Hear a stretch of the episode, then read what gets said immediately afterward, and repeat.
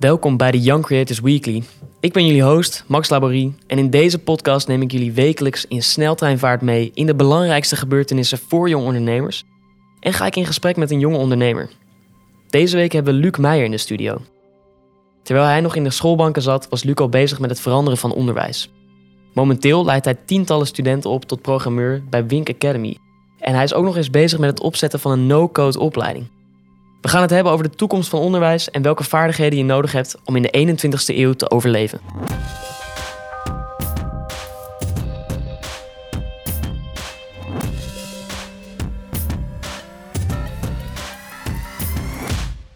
Luc, leuk dat je bent.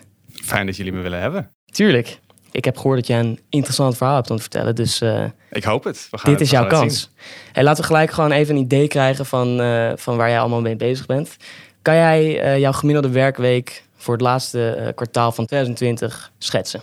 Mijn week ziet er over het algemeen wel heel anders uit. Maar wat er elke week hetzelfde is, is dat ik voor de klas sta. Dus meestal twee dagen in de week. En met voor de klas staan bedoel ik niet letterlijk meer voor de klas staan, maar echt remote voor mijn laptop staan. Uh, natuurlijk vanwege corona zijn we allemaal gewend om wat meer remote te gaan werken. Maar bij Wink Academy gaven we al remote les voordat het cool was. En uh, voordat je nog mensen überhaupt wisten wat remote was. En je hele gekke blikken kijkt van, kun je ook leren op afstand? Is dat een ding? Maar die twee dagen in de week, die sta ik dus voor mijn laptop. Geef ik uh, les aan de studenten. Dat doe je staand dus? Uh, ik, ook niet staand. Dat is eigenlijk een hele grote leugen, bedenk ik me nu. Ik sta niet voor de klas en ook niet meer voor de klas. het is gewoon, ik zit voor mijn laptop. um, maar daarbij ben ik me... Ik werk vier dagen in de week. Uh, de rest van, van mijn tijd besteed ik aan allerlei leuke dingen doen. Zoals skiën, zangles, ook werken aan eigen projectjes. Um, maar die andere twee werkdagen, daar ben ik bezig met onderwijsontwikkeling voornamelijk. En de afgelopen maanden heeft dat, um, ben ik bezig geweest. Voordat ik met onder, in de onderwijsontwikkeling dook, heb ik onze back-end systeem eigenlijk opnieuw opgebouwd. Dus ik heb onze website neergezet, aangesloten met onze webshop, allerlei andere systemen en dat automatiseringen. Gaat over Wink Academy. Ja, precies, over Wink Academy inderdaad. Allerlei andere uh, systemen daarbij aangesloten, automatiseringen. En toen dat uh, klaar was, had ik eindelijk wat meer tijd om weer wat meer onderwijs te ontwikkelen. En wat voor, wat voor onderwijs ben je dan aan het ontwikkelen? Ja, ik zal iets meer vertellen over, over Wink Academy. We, we zijn een bedrijf die gelooft dat iedereen kan leren programmeren. Of dat nou is met code zonder, of zonder code, dus no code. En we zijn op dit moment nog heel erg gevestigd in programmeren, leren aan mensen. En dat doen we dus op afstand. Mensen komen op hun eigen tempo, lopen ze door het programma heen. En één keer per dag uh, geven wij hun een live les. En verder zijn ze eigenlijk bezig met zelfstudie. Dus we, dus we leiden mensen op tot bijvoorbeeld een front-end uh, programmeur of een back-end developer, full-stack developers. En we zijn ook mensen wat meer aan het opleiden in de toekomst tot een no-code developer. Ja, want je zegt no-code, programmeren, programmeren zonder code. Dat, dat klinkt een beetje paradoxaal. Hoe, gaat dat in werking? Wat is no-code eigenlijk? Nou ja, we merken dat software natuurlijk veel meer, een veel grotere rol in ons leven speelt dan dat het ooit heeft gedaan. En dat zal ook alleen nog maar toenemen in de afzienbare toekomst. Maar 0,3% van de wereldbevolking kan maar programmeren op dit moment. Dat is eigenlijk echt een heel erg klein percentage van hoeveel mensen op deze wereld hebben. Terwijl het zo'n belangrijke rol speelt in ons leven. En dat is omdat programmeren best wel technisch is. En hoewel iedereen het wel kan leren, is het niet per se voor iedereen bedoeld. No-code is hetgene wat programmeren gaat democratiseren. Het is eigenlijk een nieuwe laag van abstractie bovenop programmeren, waardoor je niet meer letterlijk zelf je code hoeft te schrijven. Je werkt met templates of je werkt met de visuele blokken die je kunt slepen. Of je maakt zelf nog wel uh, vul je bepaalde data in, maar is de code grotendeels al voor jou geschreven. Wat ik wel voor me zie is, uh, ik, ik heb vroeger wel eens websites gemaakt met WordPress. Is dat een vorm van no-code bijvoorbeeld? Zeker. Ja, dat is eigenlijk het eerste waar de meeste mensen aan denken. En WordPress is een websitebuilder, is een officieel wel een no-code tool, want je hoeft er niet voor te programmeren om inderdaad code te maken. Dus no-code is eigenlijk software waarmee je software kunt bouwen zonder dat je daarvoor code hoeft te schrijven. Dus al die code die zit eigenlijk verstopt achter de dingen die jij gewoon gebruikt. Je sleept uh, een plaatje heen en weer. Maar daarvoor gaat er heel veel code uh, gaat er achter verschuild dus. Tuurlijk, ja. Als we software willen schrijven, moet daar nog steeds code aan te pas komen. Met no-code betekent dat alleen dat je het niet zelf meer aan het schrijven bent, maar dat je al gebruik maakt van code die geschreven is of geschreven wordt door de software waarmee je die code bouwt. Maar je moet dus alsnog kunnen begrijpen hoe je dat toepast, die no-code. Ja, het zorgt er in elk geval voor dat het veel makkelijker wordt voor een veel grotere groep mensen, omdat het niet meer zo technisch is als voorheen. Je hebt niet meer, dezelfde, je hebt niet meer hetzelfde niveau van abstracte kennis nodig om straks een stukje software te gaan bouwen betekent wel dat je wat kennis nodig hebt. Maar wat ik tot nu toe heb gezien bij de mensen die leren programmeren met no-code. Uh, het is een beetje een gekke term om dat op die manier te zeggen. Maar we zijn nog heel erg zoekende binnen deze space van wat is nou een goede term. Want no-code is in zichzelf ook niet een hele nuttige term. We zeggen ook niet van dit is zonder code gebouwd. Dat, is, dat zegt in zichzelf ook niet heel veel. Maar wat ik tot nu toe heb gezien met de mensen die bezig zijn met, met no-code leren, is dat het uiteindelijk wel leidt tot dat mensen toch wel weer een beetje gaan snoepen van code. En dat ze toch wel heel geïnteresseerd raken van hey, hoe zit het dan en hoe werkt dat dan precies onder water? Dus mensen leren vooralsnog, uh, ondanks dat ze niet per se die technische kennis nodig hebben, lijkt het erop dat mensen dat toch vaak wel weer zelf gaan opzoeken uiteindelijk. En op die manier gaat die 0,3% misschien wel naar 0,5%, 1%. Nou ja, mijn hoop is, en ik denk ook zeker dat dat wel zal gebeuren, is dat we straks op veel grotere percentages nog zullen zitten. Misschien wel 5% van de wereld die kan software bouwen. Kijk, 5%? Ja, om eerlijk te zijn, denk ik dat het nog veel groter zal worden. Maar we moeten ook een beetje realistisch blijven. En er zit een verschil tussen iedereen, uh, dat iedereen software kan bouwen en dat iedereen dat ook gaat doen. En je hebt ook de hovenier om de hoek die straks zelf lekker makkelijk even zijn website in elkaar klikt. En eigenlijk gebeurt dat al best wel veel tegenwoordig. Je hebt niet echt meer een website developer nodig om een hele mooie website te kunnen bouwen. Je kan het zelf. Je moet er alleen eventjes de tijd voor nemen om te leren hoe dat precies in elkaar steekt. En dat leren kunnen ze dus bij Wink Academy doen. Bijvoorbeeld. Hey, laten we zo meteen nog even terugkomen op, uh, op, ja, op het belang van no-code. Maar ik ben eigenlijk wel benieuwd eh, waar die interesse van onderwijs eigenlijk bij jou vandaan komt. Uh, ik, ik, zei het in het intro, je bent uh, mensen aan het onderwijzen. Het is net ook voorbij gekomen. Je bent je eigen onderwijs aan het ontwikkelen. En terwijl je nog op school zat, was je ook al mensen aan het, uh, aan het onderwijzen. Ja, waar komt die passie eigenlijk vandaan voor onderwijs? Goeie vraag. Mijn, mijn ervaring met onderwijs, ik zou zeggen, op de middelbare school begon het eigenlijk. Begon mijn eerste frustratie met onderwijs. En dat is eigenlijk waar de meeste natuurlijk ondernemers vandaan komen. Ergens een probleem of frustratie die ze zelf hebben ervaren. En voor mij was dat dat ik was slim genoeg om uh, HAVO te kunnen doen. Uh, of om VWO te kunnen doen. En dat zeg ik verder zonder trots, maar dat is me gewoon overkomen dat ik daar toevallig slim genoeg voor was. Maar ik had er niet de motivatie voor om dat te doen. Dus ik ben uiteindelijk HAVO gaan doen. En dat was omdat er iets anders op dat moment veel belangrijker voor mij was. En dat was gamen. Tuurlijk. Ik vond het ontzettend leuk om te gamen. Uh, nog steeds wel, maar lang niet meer in dezelfde mate als toen. Uh, dus dat was, dat was waarom ik voor HAVO heb gekozen uiteindelijk. Maar met HAVO kon ik eigenlijk heel erg lui zijn. En ik hoefde dus niet echt heel veel te leren. Het kwam me allemaal redelijk gemakkelijk, kwam het, uh, overkwam het me. En ik hoefde daar niet heel veel moeite in te stoppen. En daar begon ik met slechte leergewoontes aan, aan te leren. En daar ben ik echt niet de enige in. Ik ben er echt heilig van overtuigd dat dat voor de meeste scholieren zo is. Wat waren dat voor slechte leergewoontes dan? Nou ja, zoals niet leren. En op het allerlaatste moment nog eventjes dingetjes door, doornemen. Met het begrip dat je dan wel al hebt. Uh, en als je, als je goed oplet in de les, wat ik dan wel weer deed.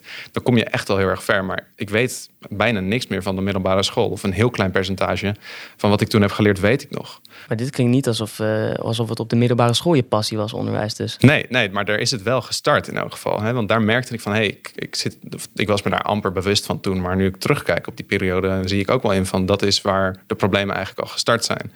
Er zullen ongetwijfeld ook dingen fout zijn gegaan op de basisschool, maar dat weet ik gewoon niet zo goed meer.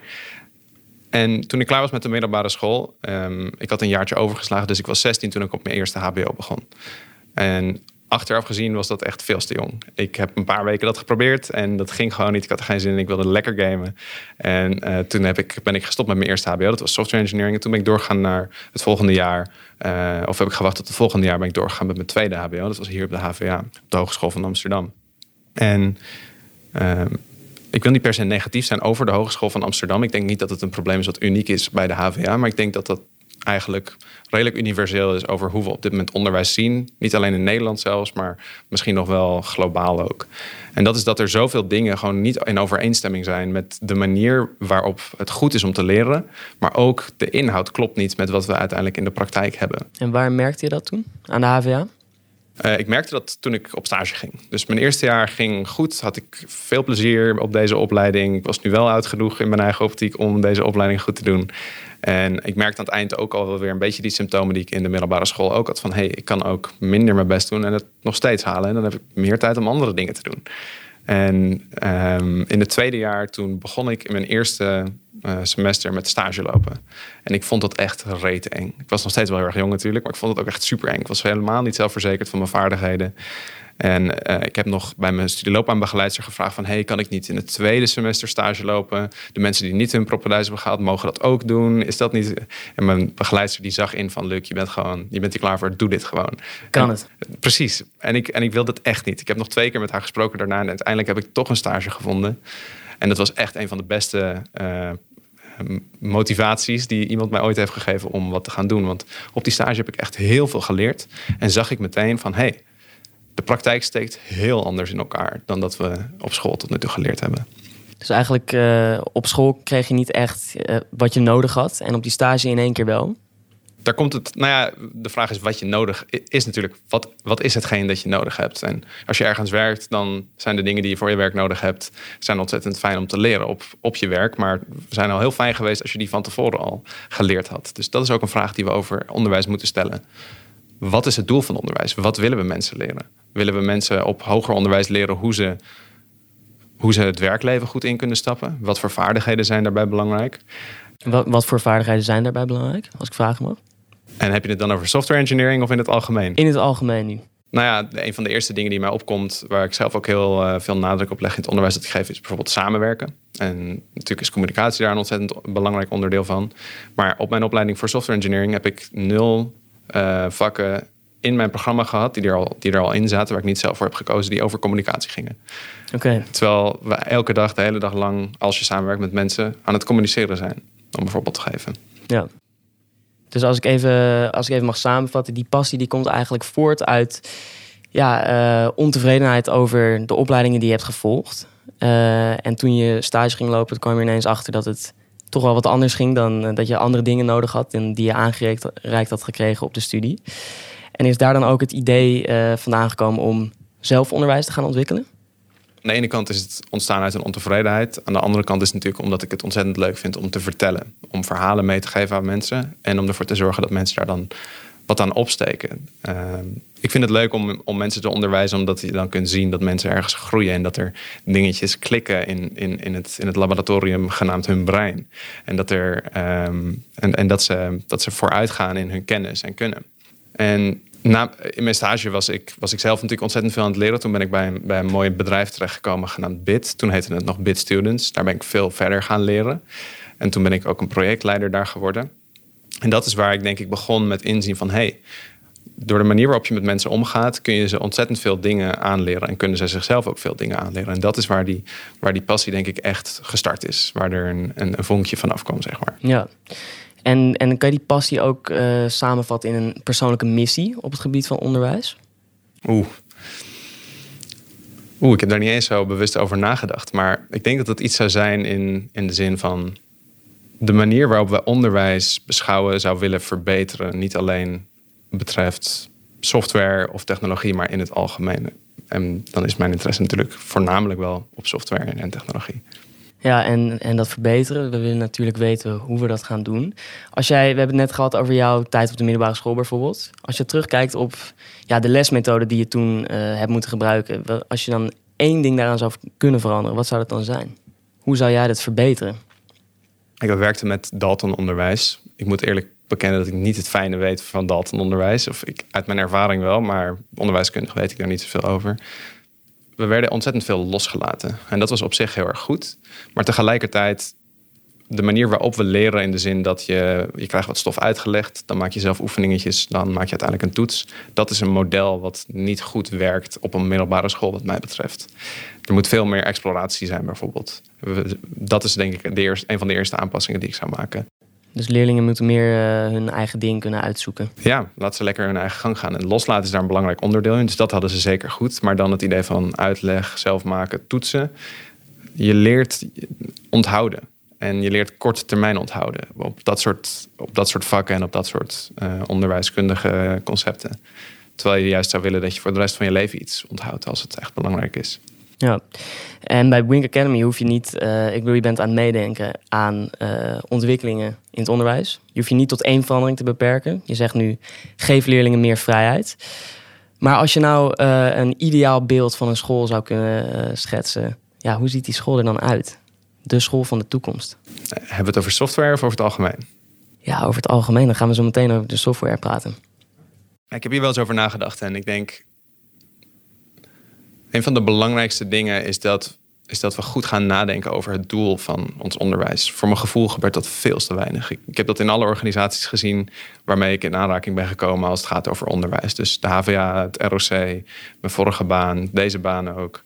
We denken veel te weinig na over wat is het doel van hetgene wat we nu mensen gaan, waar, waarin we mensen gaan onderwijzen. En dat betekent dus in eerste instantie, als we een school gaan creëren, moeten we duidelijk hebben wat is het doel van school? Wat, waar, wat willen we hiermee bereiken? Willen we mensen voorbereiden op het werkleven? Of willen we mensen voorbereiden op het leven van een goed leven? Nou, voor mij is het antwoord duidelijk de tweede. En dan heb je het dus niet per se over uh, vakken als economie leren in eerste instantie. Wat uh, op zich een vak is wat je heel goed voor kan bereiden op het werkleven, maar totaal niet te maken heeft met het leven van een goed leven in eerste. Of op het, uh, op, op, het oppervlak. Maar hoe richt je zo'n school dan in? Dat, dat, dat, lijkt me een enorme opgave om mensen op te leiden om een goed leven te leiden. Ja, ik denk dat je in eerste instantie ook een heel duidelijk antwoord moet hebben op wat een goed leven is. Dat is dan de volgende vraag inderdaad. Nou, we komen wel heel snel heel diep, eh, Max, als je zo uh, die vraag stelt. misschien, kunnen we, misschien kunnen we terug naar, naar hoe die school eruit ziet. Hoe worden die dingen aangeleerd? Hoe, hoe leer jij om een goed leven te leiden? Kijk, allereerst zou ik willen afstappen van het model waar we op dit moment aan vastgeklemd lijken te zitten binnen het onderwijs. Of op zijn minst in het middelbaar en lager onderwijs. En dat is dat we mensen groeperen volgens hun leeftijd. Eh, en vervolgens hun in hetzelfde klaslokaal houden voor een x aantal jaar in rijtjes. Voor, van 9 tot 5 of 9 tot 3 elke dag voor vijf dagen in de week. Ik snap niet hoe we ooit daarop zijn gekomen dat dat de beste manier is om mensen dingen aan te leren. Allereerst zouden we mensen moeten groeperen op basis van, ander, uh, van een andere indicatie. Bijvoorbeeld hun interesse of bijvoorbeeld intelligentie. Ik weet niet of dat een hele goede is, maar dat zou een, een voorbeeld zijn. Ik denk dat interesse beter is. En dan zouden we moeten accepteren dat niet altijd iedereen productief is. Henry Ford heeft ooit bedacht dat we 40 uur in de week moeten gaan werken. En dat heeft hij bedacht. Wat een gek. Nou ja, aan de ene kant wat een gek, aan de andere kant, mensen werkten daarvoor veel meer dan dat. Dus hij heeft het al wel naar beneden gebracht en gezien dat mensen daar productiever van werden. Ik denk dat 40 uur nog steeds te veel is als we het hebben over 40 uur lang creatieve taken doen. Uh, je bent in mijn ervaring, en ik geloof dat er inmiddels ook al wel wat onderzoeken zijn die dat hebben aangetoond, ben eigenlijk niet meer dan vier uurtjes op een dag heb je de tijd en energie om echt creatieve of dingen echt te creëren. Dus daar zou ik ook het onderwijs op willen indelen. Dat klinkt een beetje als het Finse model, als ik me niet vergis. Die, die zitten veel minder lang op school, toch? Ja, die zitten inderdaad. Ik, ik, helaas weet ik niet heel veel van het Finse model af. Maar ik weet wel dat de Scandinavische landen inderdaad veel meer al bezig zijn met een onderwijsvorm die, wat mij betreft, een stuk mooier eruit ziet. Ja. En, en als we het gewoon even hebben over die technische school, waar je nu eigenlijk ook mee bezig bent. Um, ja, hoe ziet dan die, die technische school van de toekomst eruit? Hoe, hoe ziet de school eruit die jij nu aan het ontwikkelen bent? Ja, allereerst, een van de belangrijkste dingen hierin vind ik dus bereik. En dat zegt eigenlijk niet eens zozeer wat over het onderwijs zelf, maar dat zegt veel meer over mensen in staat stellen om onderwijs te creëren. En dat is waarom ik denk dat no-code dus zo'n ontzettend belangrijk onderdeel gaat zijn van de toekomst van technologie. Dit is de, de vorm van technologie die ervoor gaat zorgen dat bijna iedereen, op zijn minst in de westerse wereld, straks in een eigen stukje software kan bouwen. En of dat nou een website of een app is, of dat het een complex e-commerce systeem is, dat maakt niet zoveel uit. Maar dat is het allerbelangrijkste. Dus niet meer focussen op super technische dingen die voor de 0,3% uh, is die grotendeels uh, in, de, in de westerse samenleving leeft. Maar we moeten op zoek gaan naar technologie die voor veel meer mensen toegankelijk is. Ja, en, en hoe verhouden die no-code uh, vaardigheden zich dan tot andere dingen? Moet je, krijg je dat dan allemaal op school geleerd, die no-code dingen? Nou ja, wat een. Iets wat we eerder besproken ook, wat belangrijk is om bij stil te staan, is dat no-code eigenlijk nog steeds code is. Alleen jij bent niet meer degene die de code schrijft. Dus dat betekent dat dezelfde principes en concepten nog steeds gelden. En dat is iets waar ik veel aandacht aan zou besteden. Van welke fundamentele programmeerconcepten eh, of technische concepten zien we en kennen we die je gaat leren gebruiken uh, bij programmeren, maar ook bij no-code. En denk je dat dat dan ook al bijvoorbeeld dat, het vroeg, dat we vroeg moeten gaan beginnen met no-code leren aan mensen? Bijvoorbeeld al op de basisschool of de middelbare school? Of... Zeker weten. Ja, kijk, we hebben, een, we hebben meerdere politieke initiatieven gehad in het verleden. Eh, ooit uh, grootgebracht door Barack Obama met uh, One Hour of Code, heeft hij het geloof ik genoemd. Waarbij hij een statement maakte dat elke kind een, een uurtje zou moeten gaan programmeren. Dat wordt nu One Hour of No Code. Dat zou heel goed kunnen, inderdaad. Dat, um, en er is ook een Nederlandse politicus geweest die heeft gezegd: Ik denk dat alle kinderen zouden moeten leren programmeren. Ik ben het daar niet mee eens. Ik denk dat iedereen kan leren no-code of no-code programmeren. En dat, dat kunnen we eigenlijk al heel erg vroeg starten en dat wordt ook al gedaan. Ik heb zelf ook leren programmeren met een no-code taal op mijn middelbare school destijds, toen ik uh, nou, 15 of 14 eigenlijk was. En er zijn talen die heten Scratch bijvoorbeeld. Die kennen denk ik ook sommige mensen al wel. Dat is een taal die uh, gebruikt wordt om dingetjes te tekenen en om uh, kleine, kleine programma's te maken op een hele visuele manier. En kan je dan met uh, no-code hetzelfde bereiken als met code? Ik bedoel, is het wel zo dat als iedereen straks no-code gaat doen, dat we nog steeds de mooie dingen kunnen doen die we nu kunnen doen? Hele goede vraag. En het antwoord daarop is nee. Want op dit moment, tenminste op dit moment is dat zo. En dat heeft te maken met dat we als je no-code schrijft, dan maak je dus eigenlijk gebruik van code die wordt geschreven of al geschreven is. En dat betekent op dit moment dat je gewoon niet zulke complexe systemen kunt bouwen als dat je met code kan. Omdat je niet de vrijheid en flexibiliteit hebt die je met code wel hebt. En er zijn er nog andere uitdagingen, zoals versiebeheer, die ook heel erg lastig zijn in, in no-code op dit moment. En ik geloof dat die dingen met de tijd wel beter zullen gaan worden. Maar no-code is geen vervanging voor programmeren en dat zal het ook nooit gaan worden. Maar het is een, een handige tool. Het is een handige tool die veel meer mensen straks kunnen gebruiken.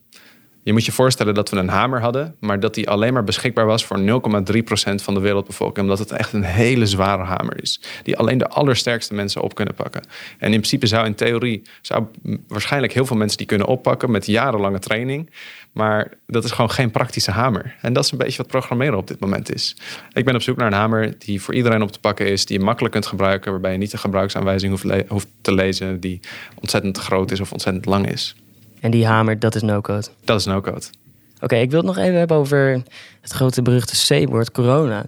We zitten nu in, uh, midden in de tweede golf van corona. Helaas. Helaas. Um, maar ik kan me voorstellen eigenlijk dat, uh, dat online cursussen en, uh, en opleidingen het best wel goed doen in, de, in lockdown-tijden. Hoe zit dat met Wink Academy? Ja, maak je geen verkeerde aanname. We zien ook dat er meer mensen enthousiast zijn over online leren. Ook omdat mensen zich beseffen dat het eigenlijk heel goed kan. Zeker omdat we eigenlijk een groot gedeelte van ons leven inmiddels naar online hebben verkast. zien we dat het veel meer mogelijk is om een hele hoop dingen te doen waarvan we dachten dat die van tevoren onmogelijk waren om dat online te doen. Zoals online yoga. Ik, neem, ik ga elke week ga ik, ehm, in het weekend een uurtje met, met, mijn vrienden yoga. Klappen we allemaal onze laptop open. Yoga with Adrian toevallig? Uh, nee, yoga with Luc, want ik leid de sessies. ga ik een keertje inschakelen, denk ik. Nou ja, moet je zeker doen. welkom, je bent hartstikke welkom. Leuk. Um, en dat zien we ook met, met online uh, cursussen. Mensen zijn meer bereid om dit een poging te geven. En kunnen ook en zien ook in dat het eigenlijk hartstikke goed kan om thuis uh, te leren. En nog steeds met andere studenten, maar dan over een communicatieplatform zoals Slack of een ander platform. En je zei dat je, um, dat je lesgeeft staand achter je laptop. We kwamen erachter, dat was zittend achter je laptop. Hoe zag het dan voor corona eruit? Was dat dan wel allemaal live of uh, deed je er al heel veel online? Bij Wink Academy zijn we vanaf de eerste dag online les aan het geven. Dat is eigenlijk het businessmodel wat we al heel snel, ja, wat we direct waar we mee gestart zijn. Um, bij de andere school waar ik heb gewerkt, bij de Bit Academy, daar stond ik letterlijk voor de klas. En uh, ik weet dat zij inmiddels ook geswitcht zijn naar, naar remote le lesgeven. En volgens mij inmiddels ook weer terug naar fysiek. Maar bij de Wink Academy zijn we vooral bezig, of eigenlijk alleen bezig met remote lesgeven. En dat gaat allemaal goed? Het gaat hartstikke goed. We, we, horen vaak van studenten dat ze verbaasd zijn over hoe goed het lukt om een fijne sfeer in de klas neer te zetten.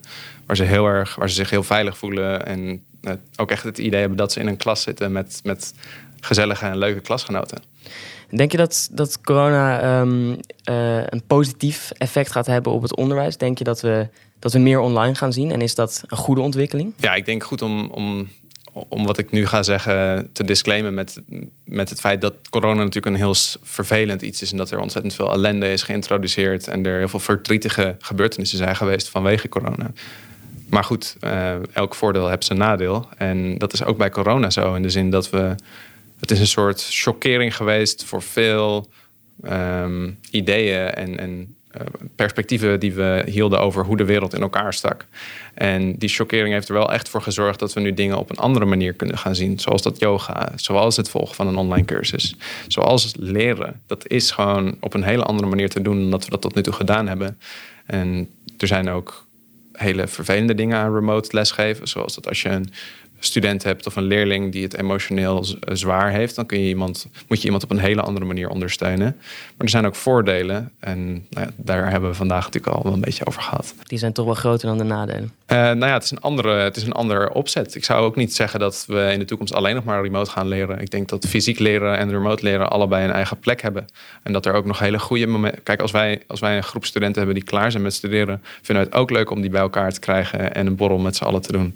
Helaas kan dat dan nu op dit moment niet. Maar dat, dat is een voorbeeld van waar het wel waardevol is om nog steeds fysiek met elkaar samen te komen. Maar een combinatie van online en fysiek onderwijs is dus wel iets wat we in de toekomst meer gaan zien. Zeker weten, ja. En dat is een term die nu, uh, of die hybride learning heet, of hybride leren. En dat is dus inderdaad de combinatie van virtueel en fysiek uh, les krijgen of, of, of leren. En ik het lijkt me heel logisch dat, dat we dat meer zullen zien.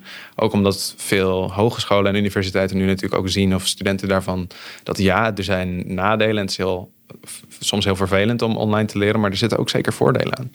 Ja, en als afsluiter, uh, je zit in het onderwijs. Dus eigenlijk wil ik je vragen of, er een, uh, of wat de belangrijkste les is die jij uh, de Young Creators Community mee kan geven. Goeie vraag. En dat mag alles zijn.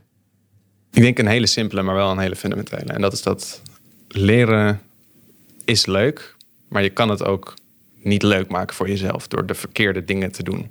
Uh, of door het als een verplichting te zien. En school, eh, dat is een mooi voorbeeld van wat school dus niet zo goed doet, denk ik. School verpest leren voor heel veel mensen, omdat het gewoon in een soort saai bureaucratisch jasje gegoten is. Dus mijn tip of mijn advies zou zijn: zorg ervoor dat leren leuk blijft. En wees kritisch naar wanneer dat niet meer zo is voor jou. Oké, okay, Luc. Hou leren leuk. Dankjewel voor je tijd. Jullie ook bedankt. En dan het nieuws. Een aantal van de beste techneuten en ondernemers hebben samen een investeringsfonds opgericht waarmee ze gebruiken uit Silicon Valley naar Nederland willen halen. Zo vinden ze dat Nederlanders vaker advies moeten geven aan startende bedrijven zonder daar iets voor terug te verwachten en hopen ze dat Nederlandse ondernemers op een grotere schaal gaan dromen. Ik heb nog nooit zo'n ontroerende, inspirerende, schitterende podcast gehoord als Young Creators Weekly. Vijf van de vijf sterren. Barry Pietersma. Hoewel er een kern van waarheid in de woorden van Barry zit, worden nep-recensies als deze binnenkort strafbaar. Er ligt al een concept-wetsvoorstel op tafel om ons te beschermen tegen nep-recensies als die van Barry. Eindelijk kunnen we met zekerheid de recensies voor onze favoriete dunnerzaken op thuisbezorgd 100% vertrouwen. Freelancers en ondernemers opgelet. Eind deze week moet de BTW-aangifte weer gedaan worden. We horen ieder kwartaal weer tientallen verhalen over boetes. Zorg dat ze jou niet te pakken krijgen en doe je aangifte dus op tijd. Er zitten al honderden young creators als een dolle te chatten in de verschillende young creators WhatsApp groepen. Maar veel van die groepen zitten aan hun limiet en wij denken dat die groepen wel iets gestructureerder kunnen. Zit jij nou de hele dag te appen, maar zie je ons liever op Discord, Telegram of een heel andere plek chatten? Laat het ons dan weten via de enquête in de show notes.